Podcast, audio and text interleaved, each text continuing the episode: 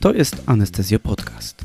Źródło nowinek i praktycznych porad przygotowanych z myślą o specjalistach, rezydentach i pasjonatach anestezjologii. Mam na imię Szymon, a oto co dzisiaj dla Was przygotowałem. Cześć i czołem. Październik okazał się bardzo owocny dla fanów Evidence-Based Medicine, ponieważ obsypało nas obficie artykułami w otwartym dostępie – być może chwilę oddechu między pierwszą a drugą falą COVID-u naukowcy wykorzystali na dokończenie zalegających w szufladach draftów, a być może jest to nieistotny statystycznie fenomen.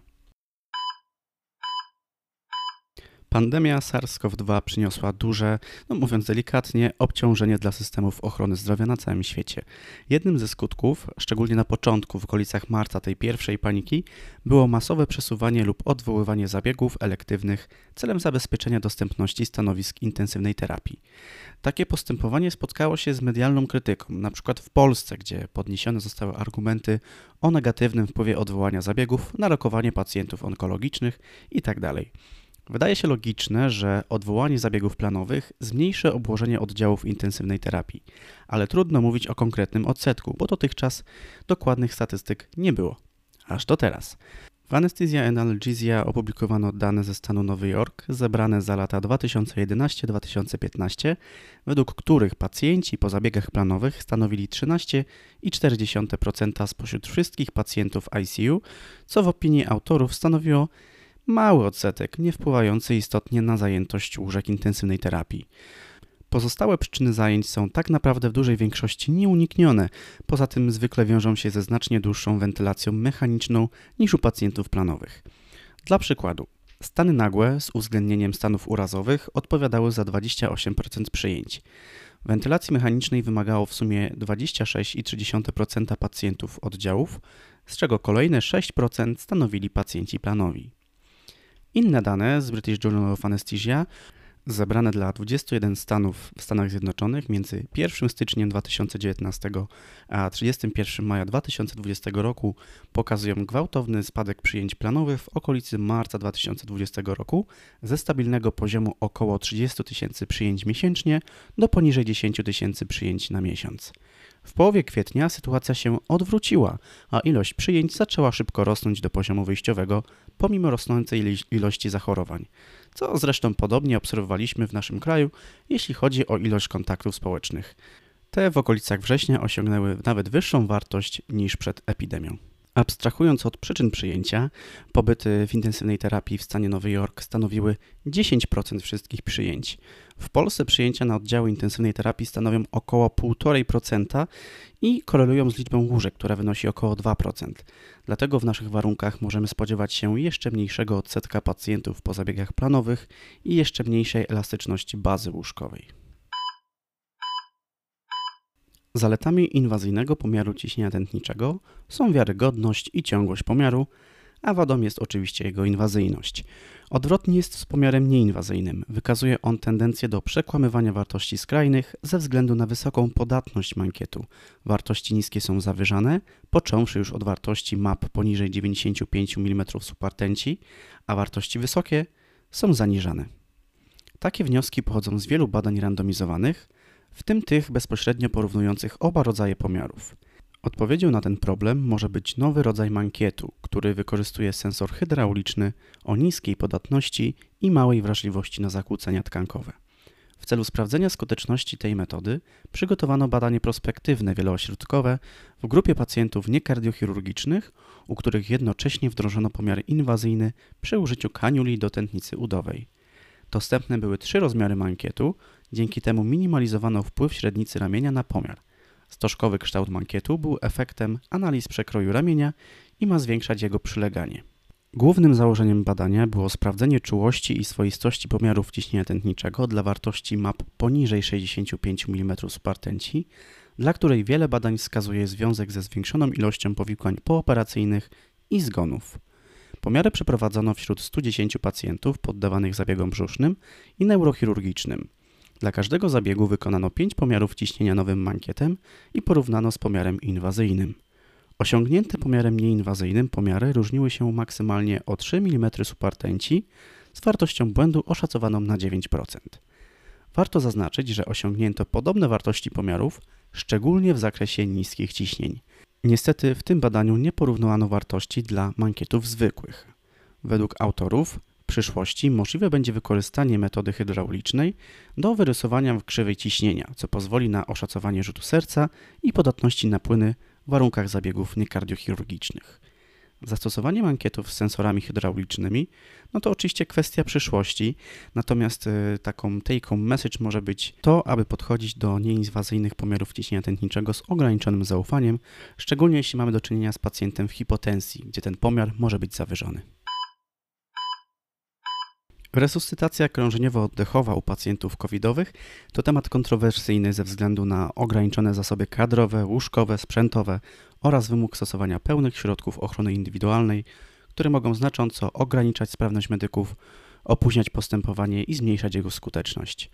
W wielu szpitalach tworzone są na szybko doraźne stanowiska respiratorowe, których na pewno nie można nazwać stanowiskami intensywnej terapii, a zapewne nawet nie niższej rangi stanowiskami intensywnej opieki medycznej. Co zatem z opieką poresuscytacyjną, która wymaga znacznie więcej niż wolnego respiratora? Nie będzie dla Was zaskoczeniem, że dane o skuteczności RKO u pacjentów z COVID-19 są ograniczone, chociaż w Critical Care Medicine przeczytamy raport z ośrodka z Georgii w Stanach Zjednoczonych, w którym to ośrodku w okresie do końca sierpnia tego roku zostało przyjęte 1094 pacjentów zakażonych SARS-CoV-2. Do wewnątrzszpitalnego zatrzymania krążenia doszło u 63 z nich.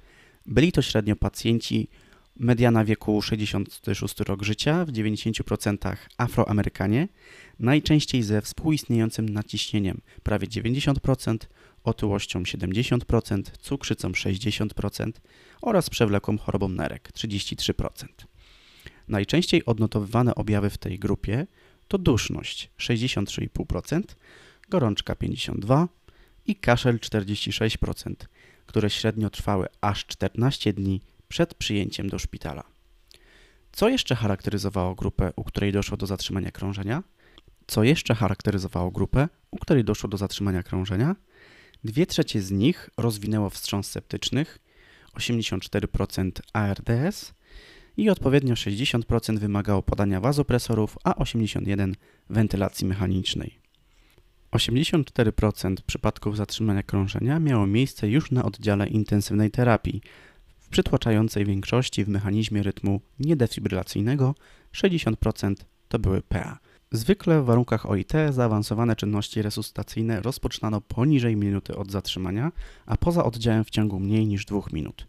Pacjentów spoza oddziału cechowało bardzo szybkie pogorszenie stanu zdrowia, zwykle tak szybkie, że nie posiadali wyników gazometrii za ostatnie 24 godziny. Powrót spontanicznego krążenia udało się uzyskać u 29% pacjentów, ale ostatecznie i tak wszyscy z nich zmarli.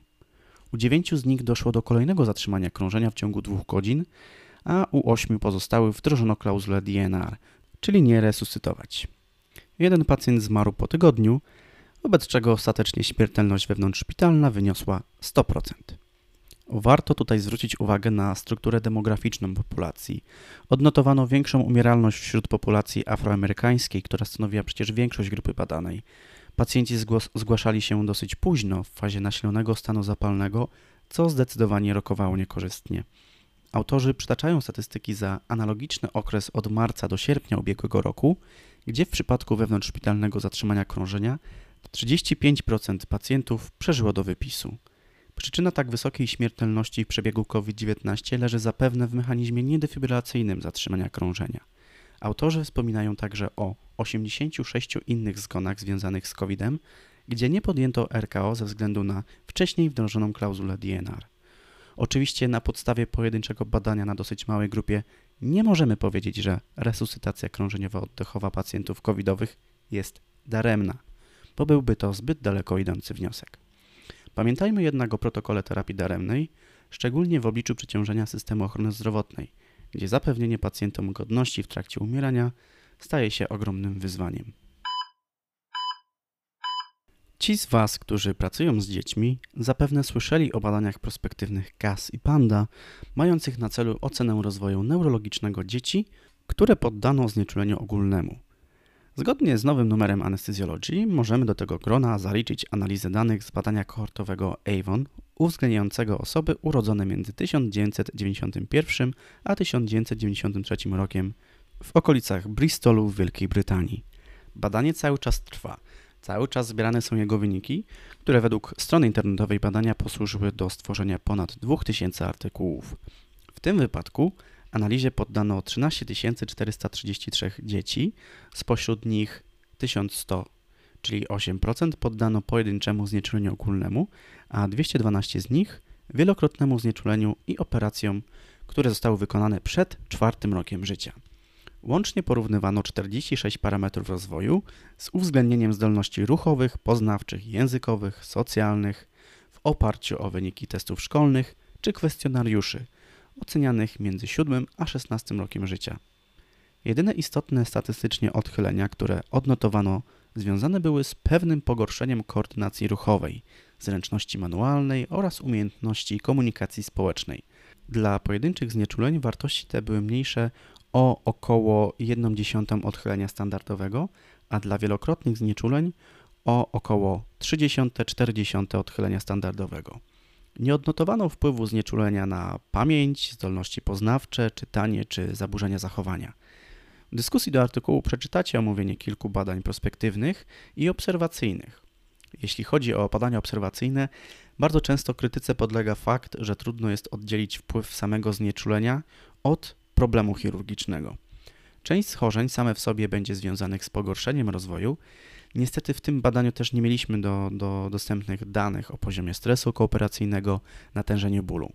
Ciekawym argumentem podniesionym przez autorów artykułu jest fakt, że operacje odbywały się w latach 1991 do 1997, a od tego czasu nastąpił znaczący rozwój technik anestezjologicznych, w tym technik monitorowania. Zatem ewentualne skutki znieczuleń, które wykonujemy w tych czasach, wydają się być jeszcze mniejsze. Dla przypomnienia ostatniego badania GAS, w którym oceniano rozwój dzieci około 5 roku życia, nie wykazano, aby krótkie, około godzinne znieczulenie, zarówno ogólne, jak i regionalne, wiązało się z zaburzeniem rozwoju neurologicznego. Rozgadałem się nieco, ale jeszcze mamy trochę tematów do omówienia. Szybko przechodzimy do strefy otwartego dostępu, która w tym miesiącu naprawdę bardzo obrodziła. Pierwszy artykuł w kąciku, który możecie przeczytać, mówi o oznaczaniu stężenia elektrolitów w moczu. Nie jest to badanie, które w warunkach intensywnej terapii wykonywane jest często, natomiast może ono znaleźć zastosowanie w ocenie zaburzeń gospodarki wodnoelektrolitowej i równowagi kwasowo-zasadowej, czy też np. ostrego uszkodzenia nerek. W Anesthesia and Analgesia yy, znajdziemy artykuł, w którym podsumowana zostaje fizjologia, patofizjologia oraz znaczenie kliniczne wydalania elektrolitów w nerkach. Oprócz wspomnianych wcześniej zaburzeń, omawiane jest także zmniejszenie objętości krwi krążącej. Każde z tych zaburzeń opatrzone jest schematem postępowania, no czyli tym, co robimy najbardziej. Za sprawą COVID-a USG przeżywa swój kolejny renesans. Według wielu autorów jest to dobre narzędzie do triażu chorych z COVID-19, a zastosowanie USG może dobrze przedstawiać akronim COVID. Rozszyfrujmy go. C będzie oznaczało ocenę kardiologiczną, czyli cardiac evaluation, O output, czyli rzut, V jak wentylacja, I intubacja i D jak Doppler. Idąc po kolei. Ocena kardiologiczna obejmie jamy serca, ich wymiary, ruchliwość, ocenę osierdzia na wypadek wysięku tamponady, e, sprawdzenie ciśnienia w tętnicach płucnych, ocenę frakcji wyrzutowej i zmienności żyły głównej dolnej. Dalej, parametry rzutu jak VTI, czyli całka prędkości przepływu w czasie, mierzona w lewym ujściu tętniczym oraz indeks oporności tętnic nerkowych. Parametry wentylacji z kolei obejmują sprawdzenie obecności linii B w USG płuc. Liczne linie B będą wskazywały na obecność płynu w tkance, natomiast możemy jeszcze sprawdzić, czy dochodzi do hiperinflacji pęcherzyków oraz sprawdzać ich odpowiedź na rekrutację. Możemy ocenić wskaźnik lung score i no i oczywiście wykluczyć odmę i wysięg. Kolejnym krokiem jest zastosowanie USG w intubacji, zarówno do przewidywania trudnej intubacji, jak i do potwierdzania obecności rurki w odpowiednim miejscu. Ostatnią literkę w akronimie zostawiamy Dopplerowi w ocenie zakrzepicy żył głębokich i zatorowości płucnej. Pora na londyński patent na poprawę bezpieczeństwa pacjentów covidowych z trudnymi drogami oddechowymi lub potracheotomii. Lekarze z Northwick Park Hospital stwierdzili, że standardowe tabliczki z informacją o ryzyku trudnej intubacji, czy też informacji o czasie wyłania tracheostomii, które zwykle umieszczali nad łóżkiem chorego, nie są rozwiązaniem optymalnym ze względu na częstsze przenoszenie pacjentów w miejsca o lepszej dostępności łóżek. Informacja o trudnej intubacji jest o tyle ważna, że pacjenci z COVID-em przecież wymagają regularnego układania na brzuchu, co wiąże się w dużej mierze z ryzykiem ekstubacji. Reintubacja w takim wypadku musi być szybka, a przy obciążonym oddziale i personelu zapewne nie będzie czasu na przeczytanie karty pacjenta. Rozwiązaniem tego problemu są bransoletki, podobne do bransoletek informacyjnych zakładanych w okolicy nadgarstka. Rosnąca ilość pacjentów z tracheostomią skłoniła personel do przygotowania analogicznej bransoletki, gdzie można zapisać typ i datę założenia tracheostomii. Dla lepszej dostępności wszystkie bransoletki zostały umieszczone w zestawie intubacyjnym. Problemem standardów w medycynie jest to, że często ludzie są niestandardowi.